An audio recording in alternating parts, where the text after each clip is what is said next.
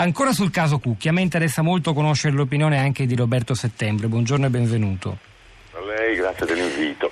Ma guardi, eh, eh, diciamo chi è Roberto Settembre? Rimango, rimango in attesa della sua domanda, mi scusi. No, d- diciamo innanzitutto chi è Roberto Settembre, è stato magistrato, estensore della sentenza d'appello sui fatti di, eh, di Bolzaneto, l'abbiamo chiamata e abbiamo pensato a lei anche perché l'ascoltatore che ha dato il là a questa trasmissione ha messo in diretta relazione il caso Cucchi, il caso Regeni e i fatti di Genova 2001, i pestaggi alla scuola eh, di Iazza e, e a Bolzaneto. A questa vicenda lei ha poi dedicato un libro, Gridavano e piangevano, che è stato pubblicato da Einaudi nel, nel 2000. 2014 ed è poi uscito dall'ordine giudiziario, era l'anno 2012. Settembre, la sua opinione, il suo commento.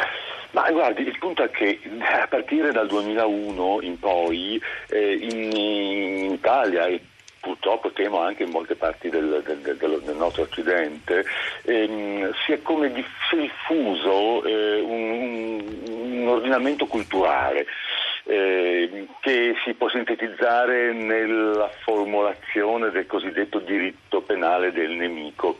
Mi spiego meglio.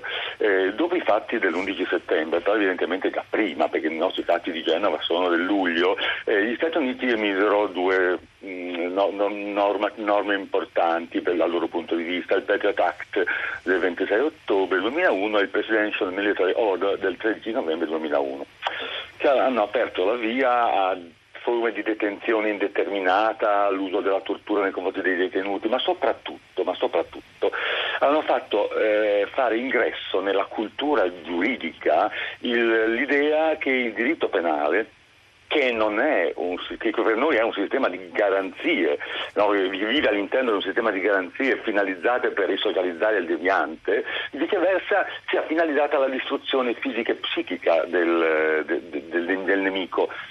Dal punto di vista culturale, il nemico non è una persona portatore di diritti, non è una persona. Ecco, quanto è accaduto a Genova, quanto purtroppo ogni tanto accade, l'abbiamo visto anche nel caso Cucchi, è proprio la, la, la estrinsecazione di questo modo di approccio, di questo, di questo tipo di, di, di, eh, eh, questo modo di affrontare il, eh, l'arrestato o la persona indagata o eventualmente il deviante non come un, un, un soggetto di diritto ma come un oggetto.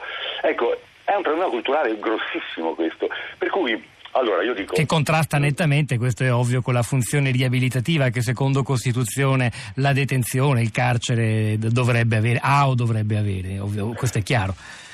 Certamente, il problema grande, grande però è quello di perché succede e cosa si può fare per evitarlo, perché certamente la, la legge sulla tortura è l'elemento fondante che eh, comporta la deterrenza per evitare questi fatti, ma non basta è un, è un, fenomeno culturale, cioè va affrontato seriamente. Se, se noi facessimo oggi un referendum eh, in, nel, nostro, nel, nostro, paese eh, chiedendo se vogliamo eh, abolire eh, la, la, la, tortura che viene pra- materialmente praticata eh, in, in, in, Italia oppure no, perché abbiamo il, la paura dell'islamismo, del terrorismo, che so io, probabilmente questo tipo di referendum farebbe perdere quelli che pensano mm. che la tortura debba essere un delitto orrendo. Ecco, allora il punto è, le scuole di formazione, le nostre forze dell'ordine, come eh, affrontano eh, questo, questo, questo tema? Perché, ripeto, benissimo, importantissima la deterrenza, non basta, non basta perché arriva sempre dopo, non è sufficiente.